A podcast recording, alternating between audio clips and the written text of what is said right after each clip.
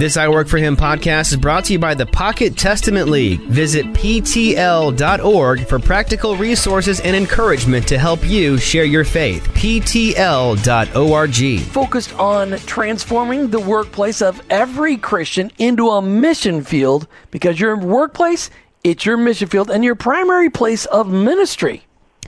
Yeah, we are um, really pleased every day to be a part of this conversation, Jim, and inviting our listeners to join in to learn new things each and every day. And so, thank you so much for tuning in today. We hope that you will gain something that you take home with them, w- with yourself. Um, but in the meantime, call our listener line, not while we're talking, of course, you know, don't want to interrupt the conversation, but uh, during a break or after the show, actually, you can call in anytime 866 713 9675 866 6713 work and leave us a message. We would love to hear what God's doing in your workplace, how you've been challenged, maybe what God is stirring in your heart, and if you need any connections to anybody who's gone that gone that road before you or you know, we're big believers in not reinventing the wheel. So if we can help connect anybody with anybody, um, that is a big part of what I work for him does on a daily basis. You know, Martha, you and I get an opportunity to talk to people all the time and connect them to ministries you've highlighted. And just this morning, I connected one guy in Dallas to a ministry out of Oregon that originated in Tampa, identityanddestiny.com. And then we also got an email from a listener right before the show who used to use her I Work for Him Nation sticker to hold the binding of her Bible together. And somebody at church, her name is Chris, somebody at her church said, Hey, can I get your Bible rebound for you? And when they rebound it, they put I Work for Him on the cover in gold embossing. Oh my word. We got to get a photo of that. I asked her That's for the photo awesome. already. So it, it's fun. All right. So, guys, today we're going to talk about something amazing that happened in Manila. And no, we're not talking about the thriller in Manila. That was a lot of years ago, and Muhammad Ali's gone. All right. We're, we're, we're talking about the Lausanne Conference. And today, bringing the Lausanne Conference is two guys from the Navigators. We've got President Emeritus Jerry White of International Navigators, Navigators International, and we got Al Miasta. Miasta. I said it wrong. Anyway, even though I Miasta. practice, even though I practice Miasta, I apologize, Al. You could throw something at me. He's calling in from NYC. So if you hear sirens and helicopters going by, it's because he's in NYC.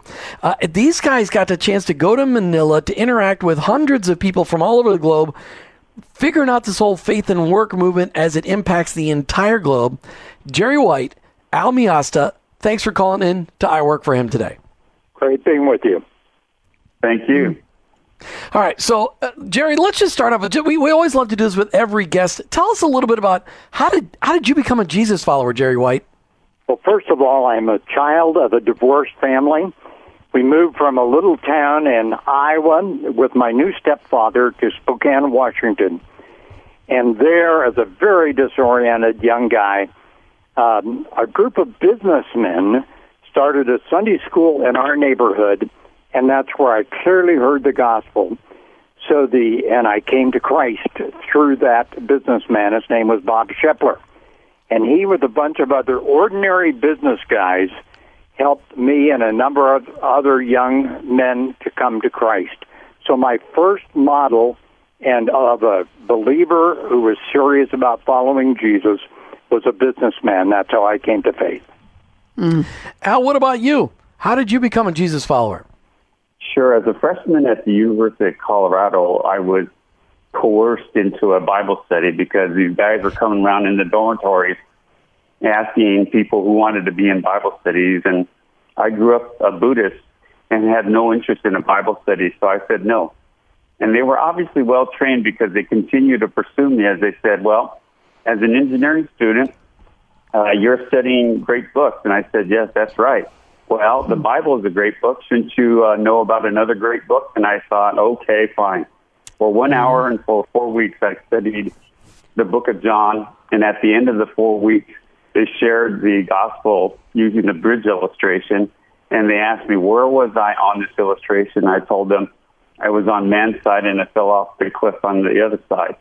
And they- asked me, well, when I want to become uh, come to God's side. And I said, well, you know, as a Buddhist, I really don't know if that God really exists. And so I couldn't make that decision. Well, the seed was planted, and two years later, um, I made a decision to follow Jesus. I tell people it took me two years because I'm a slow learner. Um, and during those two years, I kept running into Christians whose lives were very, very different than mine. And really, the common thing was the fact that they had a personal relationship with Jesus. And so I finally made that decision to accept Christ as my Savior and to commit myself to following Him and making Him Lord of my life. Mm, I love that. Wow. So kudos for those people just really taking that step and really introducing you at the at the beginning of your college. Were, were they navigators, guys? They were. They were? They, were. they really were?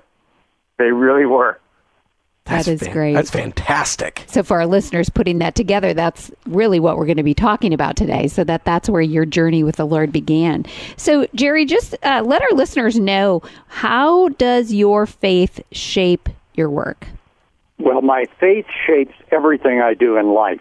Mm. But it took me a while to figure out that God had a special place for work in my life. And I realized I was called to the United States Air Force. And I was called to my work as an astrodynamicist and as an engineer. And I was called to the students that I was teaching at the United States Air Force Academy. Mm. So I realized that every assignment I had was organized and ordained by God, and it became very clear to me that the work was a very much a part of this. And therefore, I needed to do my work well, with excellence, with competence, as a witness for Jesus in the context that he had called me. What an amazing advantage, though, you had, Jerry, uh, because you, you knew from the beginning that it was okay to be a business guy and run after Jesus. And, and they encouraged you. I mean, they showed you that it could be done, that you didn't have to be a pastor of a four walls church or a foreign missionary to be in ministry. These guys showed you it was okay to be in ministry as a business guy. Well, it, it, that is true, but there were a lot of pressures on me Jerry, if you really want to serve God, you need to come full time with the navigators, go to seminary, do something really serious. Oh, I, you did have that spoken, those lies spoken into your life. Doing God's work here. That was that was not a simple thing, and those pressures were on me. Well, I mean, but so, I mean, those lies are still pervade today, but in less and less fashion because people understand it. Uh, what about you, Al Miasta? Uh, you were introduced to Christ through the Navigators. You now represent the Navigators in New York City, the largest metropolitan area in the United States. I know it's not in the globe because there's bigger cities around the around the globe, but I mean, how did you? What, what were you? What did you get a degree in in college? In chemistry. Chemistry. Okay. So, I mean, chemistry, I mean, you learned all about how awesome and predictable chemistry is based on how God designed it all. But what, when, how did your faith shape your work as you graduated? Well, Jerry is where Jerry is because of who Jerry is. And, and uh, mine is a little different in that um, I was a relatively young Christian. Mm-hmm. So I mm-hmm. struggled with my faith at work. And I basically took the perspective that work is a job to make money so I could buy nice things like a car or a house. And so I got stuck with paying the bills because I needed to work to pay the bills and I was in this vicious cycle. And so in essence, I was enslaved to my work. But as I grew in my faith through Bible study, uh, the buying of those nice things lost their appeal, and I began doing my work unto the Lord. I was doing an excellent job, but suddenly my work became a career where I became interested in positions, promotions, and prestige. In short, work had become an idol. Finally, mm-hmm. as I continued to grow in my faith through further Bible study, I realized that I was at work to glorify Him, that He had created me for good works, and that it was a calling, and God Himself had called me to the work I was doing. So just like Jerry, I realized it was a calling. Hmm, that's very cool. Hey, on top today, we have a fast moving show with what in the world is going on with Christians in the work all over the globe. We've got Jerry White, International President Emeritus of the Navigators, who will talk to us about the Lausanne Conference, along with Al Miasta. Both of them got to go. These guys both work for the Navigators. Al in New York City, Jerry out of Colorado Springs, but these guys are always all over the place. They're also going to talk about how the navigators are not just feeding into people on college campuses, but into workplaces as well. Jerry White, Al Miasta, welcome to I Work for Him. Thank you.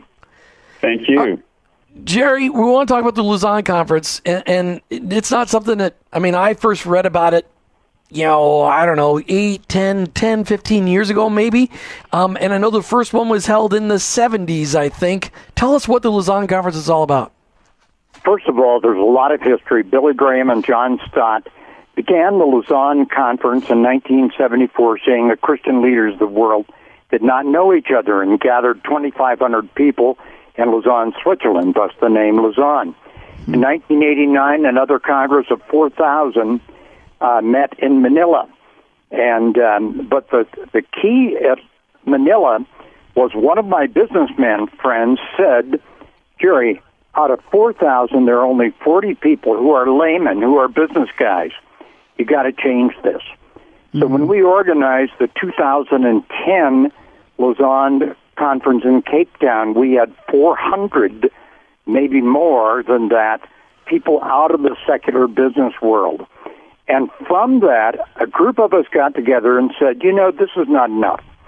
We need to impact the world by saying that work is a calling. And workplace people, not just business and CEOs, can have an effect. And so we began to design the global workplace forum that took place in Manila in uh, last in June of this year. And there we gathered 750 people from 112 countries, 65% of whom were uh, directly out of the workplace to discuss how workplace people can have an effect for the kingdom wherever they are around the world. I love the fact that you delineated that workplace is not just business people that's right. We talk about that all, all the time on the air, Jerry, because some people don't think they're part of the marketplace. People that work in the government or people that work in the arts and education or the military, uh, healthcare, they don't think they're part of the marketplace. And so when we say marketplace, they're like, ah, they're not talking to me. Even though we all really are part of the marketplace because we all shop in the marketplace for sure. um, we, we talk about the workplace more often than we do talk about the marketplace because we don't want to alienate people. Jerry, you had, well, Al, you got to go too, right? Yes, I did. So was this your first time? Uh, well, it was the first time going to the specific uh, workplace forum. Uh, I had gone to the Lausanne conference uh, in Bangalore. Wow, very very cool. So, what was your impression? What what, what was what was your biggest takeaway f- uh, from this global workplace forum that happened in Manila? What what was your biggest takeaway from your time there with all 750 people? Yeah, I think uh, what really struck me was the young entrepreneurs that were uh, giving their talks on stage, and really a lot of them were focused on social issues, and that really struck me because, you know, we think of uh, social issues and we think those are some things that perhaps we might do later on in our life, but these were young millennials for sure you know, taking that mantle on early and wanting to do something on the social issue. So that was really something that moved me.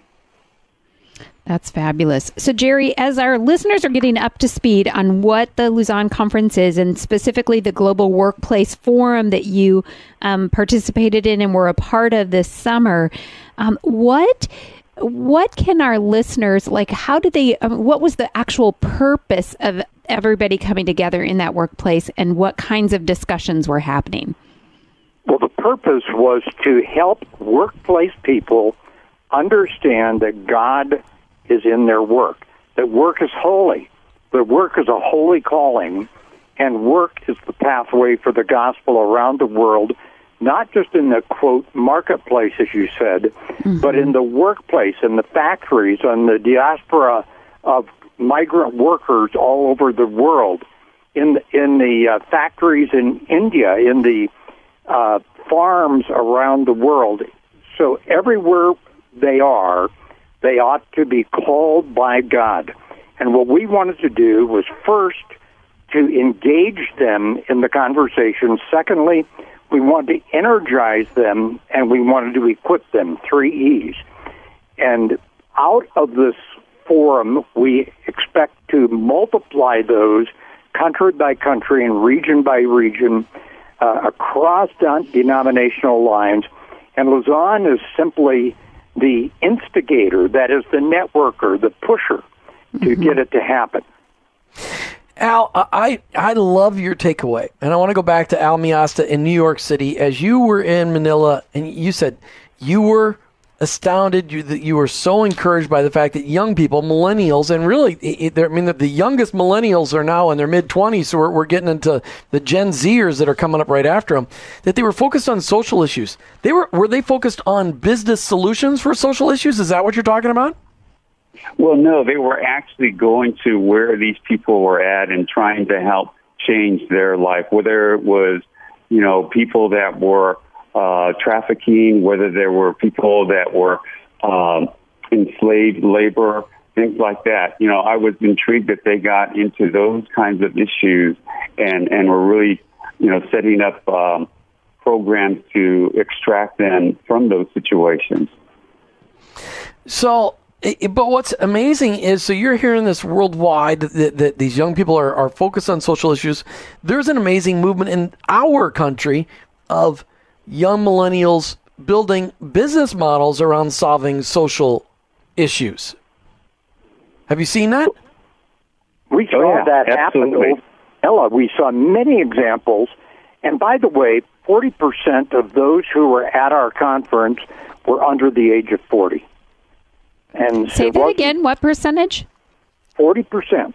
Wow. And we had 33% women and and we had 65% directly out of the workforce.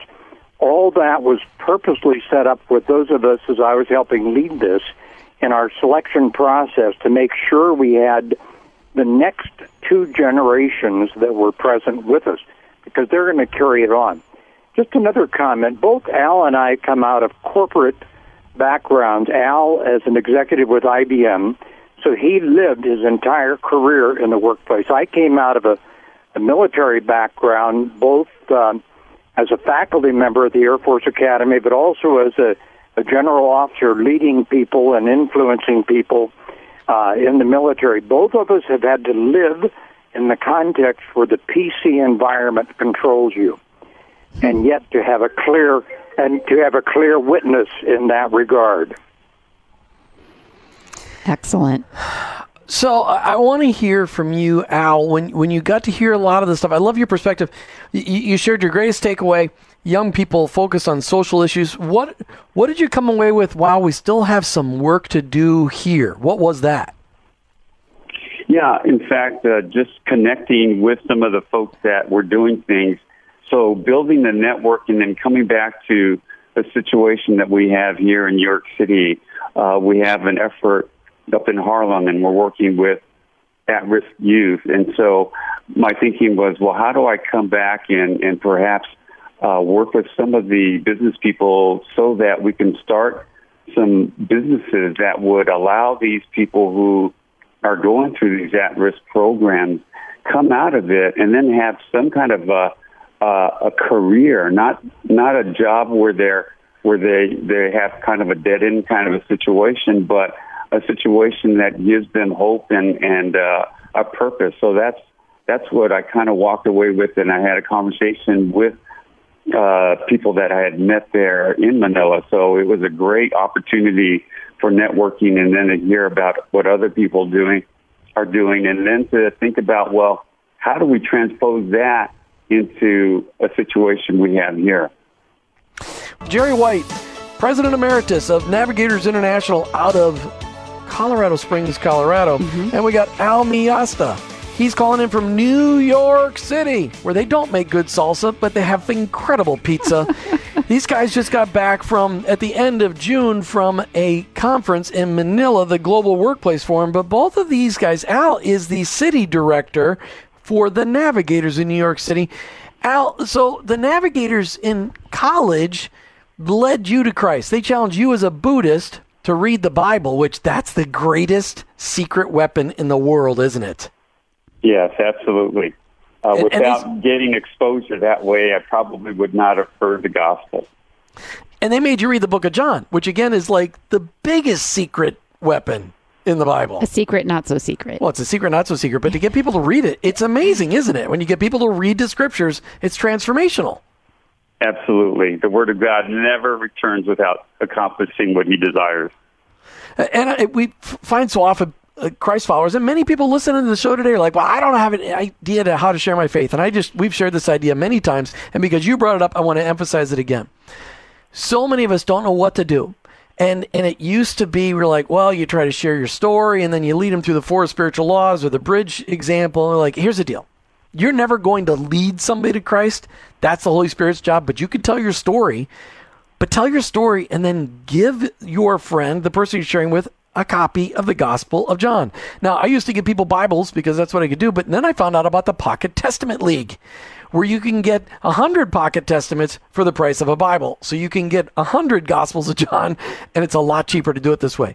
And give people a Gospel of John, say, read this, get back to me, and then we'll have a conversation. Mm-hmm. Really, that's what the Navigators did to you, isn't it? That's right. over four over four weeks. So, um, how did your how did you deal with the family impact, Al Miasta, as you were brought up Buddhist and they found out you became a Jesus follower? Yeah, that was a uh, actually a tough one for them because uh, we had a family shrine, and my grandmother uh, wanted that family shrine to to go to me. That I would take over from that, and then uh, when I became a Christian, uh, she uh, had that go to my sister, uh, and then my sister became uh, Christian. So I really don't know where that um, family shrine went, but you know, having that family shrine and having that connection was a was a very key thing of our upbringing.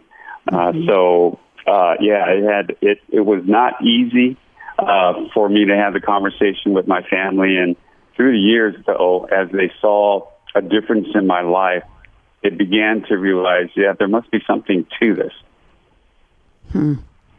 Wow. So, so Jim, you wanted to kind of switch gears and talk about the navigators. Yeah, let's talk about the navigators. Okay, so Al, you had two navigators rope you in, as you said, uh, corral you into a Bible study.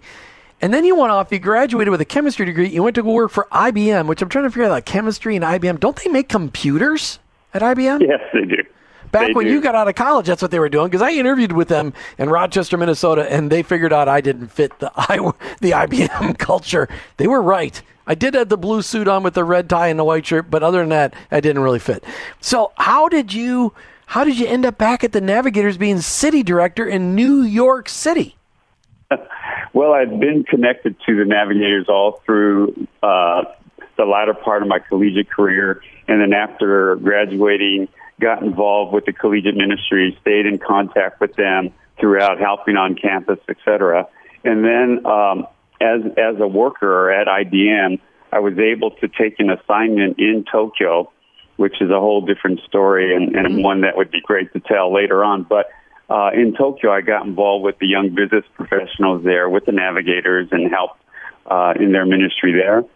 And then throughout the time, I got involved uh, coming back home, uh, living to living in on the East Coast. Uh, got involved with the church, got involved with Young Life, and uh, then I eventually found myself uh, on the U.S. Board of Directors, and then after that became the city director and was also the workplace mission director. Well, you've worn you know, a few just as a background for Al, we brought him on the board of directors of the Navigators, but his heart being also in ministry, we had, we then recruited him to become Navigator staff. And uh, so he's held a number of responsibility, particularly leading our workplace ministries. So he's the perfect one to be on with us today, Jim and Martha. But but Jerry, but Jerry, isn't it true that when Al was working at IBM, he was in ministry there too? Exactly. Okay, And just want to check. Just want to. Hey, you caught me. Good I catch. did. I, I'm like, I mean, he- when you were at the Air Force, weren't you in ministry too? Oh, absolutely, the whole Okay. time. And so we need to redefine the whole term ministry. Hmm, you are Yes. called to full time ministry wherever you work. So when I was on the faculty of the Air Force Academy, when I was leading people in the space world of the Air Force, I was in ministry, and my influence there throughout even today. I'm doing Bible study with a four-star general, astronaut, uh, a major commander, uh, reported to the president, and um, and so that is the world that we live in, helping them to walk and live where God calls you. And we got to get rid of the word secular. There is no such thing as secular work. It's sacred work. That's right. Very good, Jerry. I like that. I know we're good friends, but I had to call you out. I'm very sorry. Because you also use that term lay ministry. We don't use that on I Work for Him either. That's no, we, we got to get rid of that. That's and, right. Uh, now we're talking. Now we're we, having a conversation. We know where your heart is. We just want our listeners to hear that because, you know, it is tough on a daily basis to define what it is that really God's doing in the work space. So, Jerry, you have, you know, people see that you were um, very involved in military. How did that transition to your connection with navigators? Well, first of all, I've been in, like Al, I've been involved with the Navigators since I was at university, which is where I came to be in touch with the Navs. Mm-hmm. And basically, my roommate had been led to Christ by the Navs, and then he started doing quiet time and Bible study with me. And as I went on through my Air Force career, just kept being in touch, and then actually starting some Navigator outreaches at Purdue University and the Air Force Academy when I was uh, teaching there and doing grad work. And mm-hmm. then um, Lorne Sanny, the president of the Navigators, one day said, Jerry, would you leave your career and come um, and do some leadership things with the Navigators? As we did that, the Air Force also asked me to stay in the reserves, and so I continued essentially with the dual career for some time. Um, and God blessed that. But it hmm. was a hard transition because I was so convinced that God had called me to the Air Force that why would he bring me out of a very fruitful place into where I didn't know if I would be fruitful. But God mm-hmm. bless, and we are where we are.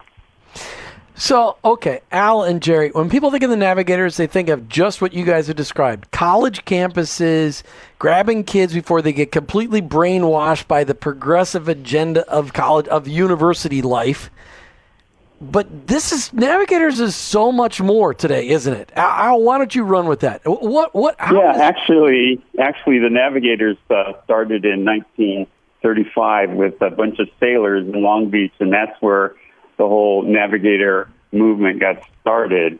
And I think from there, you know, after the war, the sailors started to go back to college, live in communities, go to churches, and so I think our ministries kind of grew wherever they went. And so today, mm. not in addition to the collegiate ministry, the military, and churches, we also have the 20s, the workplace, neighbors, I 58, which is the urban uh, ministry. We also have ministry with international students, our uh, global missions, which is the sending part of us in the U.S., and then uh, ministry that we call Nations Within, that is people groups that have moved to the U.S from other countries and choosing to stay in the U.S., we are reaching out to them as well. So, Jerry, let's talk about the workplace focus because this is I work for him. Talk, I mean, because again, this is everybody listening today is going, no way. Navigators is involved in the workplace. They don't know. I think we lost Jerry for a second there. Al, pick it up. How how how is Jerry? You, uh, can you hear me now, Jerry? Yes, I'm back on. Okay. Tell me about navigators in the workplace. Tell me what because everybody everybody listening is so shocked that navigators is involved in workplace ministry. Tell us about what are you guys doing? Take it, Al. okay. Well, yeah, we've been actually involved in the workplace as our staff have always been involved in people's lives, and a number of them have always been business people. And so, as a staff person, they've always had outreaches to uh, the businessmen. We became a mission, uh, a, formal mission within the organization probably about six years ago. And, and really the reason for that was because we saw a tremendous need and opportunity that the navigators could continue what they had been doing, which is uh, raising up disciples and raising up disciple makers based on the Second Timothy 2 2 verse. And so, what are we doing in the workplace today? we have uh, picked up a tagline that, that I'd like to share with you is transforming the worker, the work, and the workplace. And we believe that in working with a person, helping them develop their relationship with Christ, they then become a, a different type of worker. It affects their work. People begin to notice that change in, in, in their work uh, habits and, and how they produce things.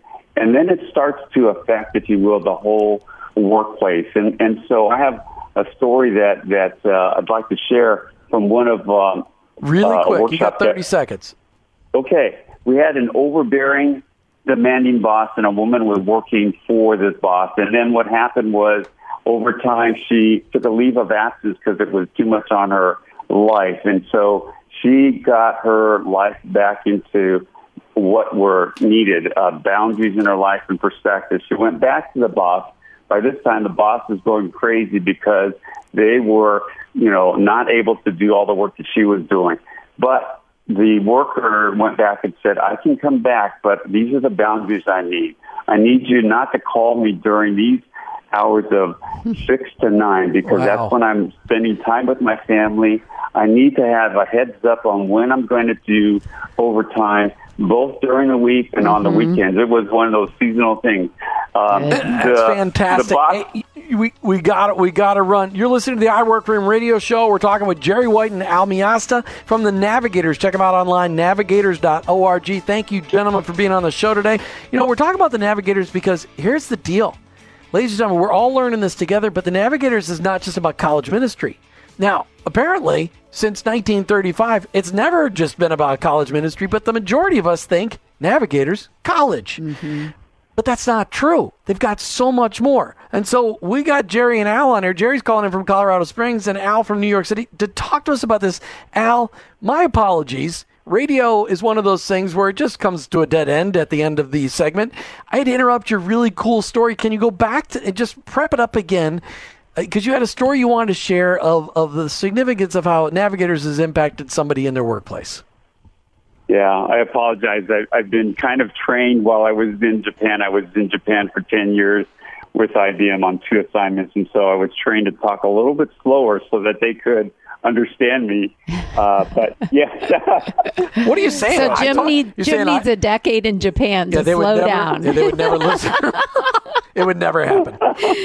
Uh, so anyhow, I was telling a story about this woman who had an overbearing, demanding boss and, and really had no boundaries on her time, just really kind of um, interrupted everything during meal times, during the weekends, et cetera. And so she was so uh, overwhelmed by this whole thing that she asked for a leave of absence. And during that leave of absence, she began to get her perspectives on her life, realized that she needed boundaries in her own life and at work. And so she went back to the boss. And by this time, the boss is overwhelmed with the work that had needed to be done because this woman was a workhorse for that uh, boss. So anyhow, she goes in and says, "Hey, I'm willing to come back under these conditions that you don't call me during uh, the hours that I'm having dinner and working with my kids, six to nine. You can call me after nine o'clock. If we're going to work overtime, I really need to have a heads up so I can make uh, accommodations during the week. And then I know that we are in a an industry where you know weekend work sometimes happens again. If you give me a heads up and I can make the accommodations, then I'll be glad to come back. Well, of course, the boss is willing to do that because she needed this workhorse back. But anyhow, the good thing about it was she came back, set those boundaries, and and then had a, a conversation with her boss about Jesus, led her to Christ.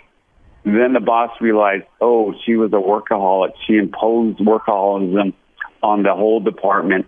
She changed her whole perspective, put boundaries on everybody, and changed and transformed, if you will, that workplace. Wow. That is awesome. Uh, and who says you have to be the leader to transform a culture? Right. That uh, that's phenomenal. Jerry White, you wanted to tell us about the navigators, how people can get in touch here in the U.S. with lots of different. We've got, in my estimations, well, from what I've heard from Barna, 150, 160 million people in the workforce in the United States. 36% of those people claim to be born again Christians. So approximately 50 million, because I don't have a calculator in front of me, are Christians, quote unquote Christians, in the workplace. How can they engage the navigators to be more vibrantly effective in living out their faith at work?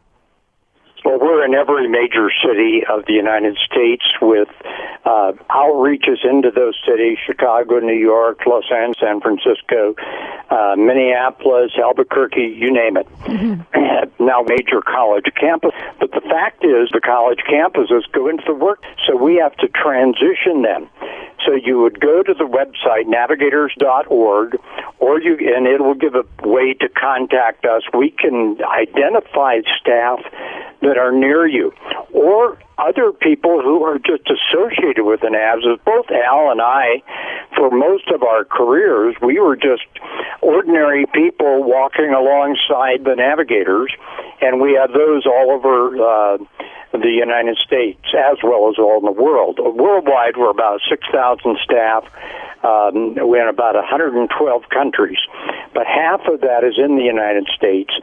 And we love to connect people in our churches with the 2-7 ministry, the, the uh, church discipleship ministry, as well as many other uh, types of workplace ministry. So we'd love to connect people and to give them an opportunity to get into a Bible study, to do one-on-one discipleship, to engage with others who have a heart for the gospel. But I want to comment on that percentage in the workplace that are believers. Mm-hmm. We ought to be able to transform the entire workplace. Yeah. But the problem is, most people think, well, I get out of my work, then I go do ministry in a Bible study, or I go to church and do ministry there, not thinking of what their outreach can be right work. And we need to teach them how to do that, and we can. So, how are you teaching them? What kinds of resources are you able to encourage the day to day worker with? Okay, Al, why don't you tell about some of the Lilly Foundation and some of the, the resources we have? Yeah, so in addition to uh, what Jerry mentioned on the 2-7 series, which is really... Hey, a, Al, a, a, hang on a second. I just want to let everybody know. We're talking about the Navigators. Navigators.org. Navigators.org. We got Jerry White calling in from Colorado Springs, International President Emeritus of the Navigators. And we got Al Miasta calling in from New York City, the City Director, which is no small thing for New York City. It's like being a state director of 50% of the states in this country. Mm. Okay, Al, talked about the 2 7 series. It's going a little bit more. Sure. You guys have both mentioned that. What is that, 2 yeah. 7?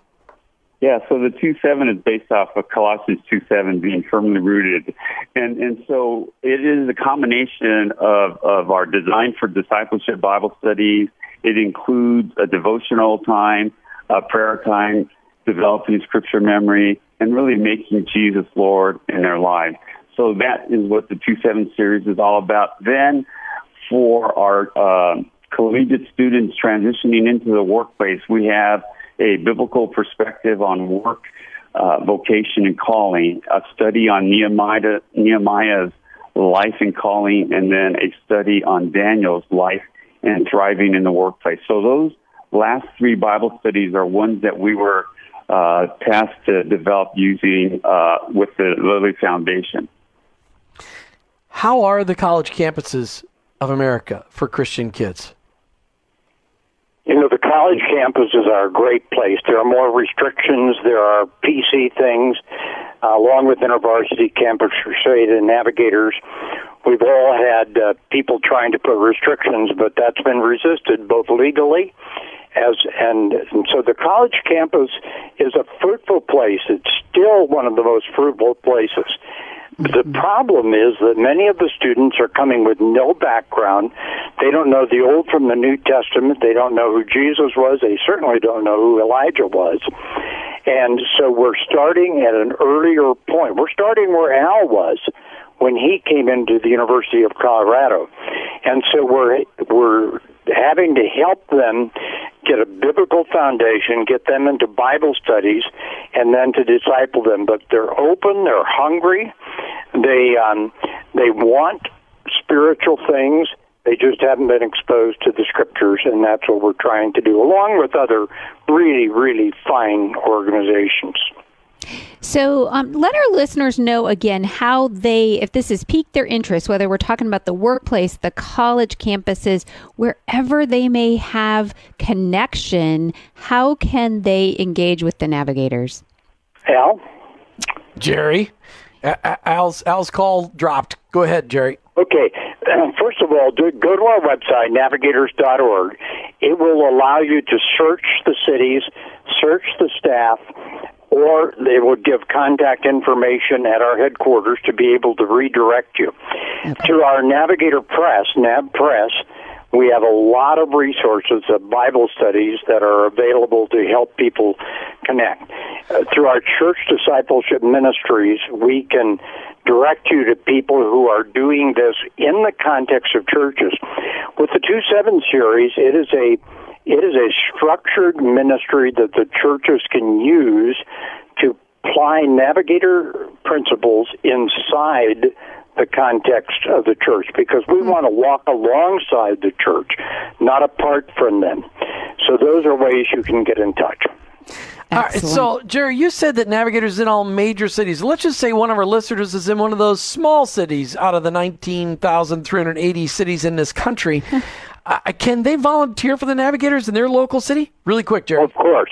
We would be happy to give some development, some training. We would put them in contact. We probably have key uh, non staff contacts in most of those cities. And certainly within each state, we have navigators who are there. And if we can't find a navigator, we'll find somebody who is committed to discipleship, mm-hmm. committed to lordship, committed to the scriptures, right. and connect them in various churches and places. Jerry White, Al Miasta with the Navigators. Thank you guys for sharing your story about your trip to Manila with the Global Workplace Forum and all about Navigators and how you're impacting college students and the workplace thereafter. Thank you, Al and Jerry, for being on I Work for Him today. Great being with you, Jim and Martha. Great Thank you very much for the opportunity. You bet. You've been listening to I Work for Him with your hosts, Jim and Martha Brangenberg. We're Christ followers. Our workplace, it's our mission field, but ultimately, I, I work, work for him. him.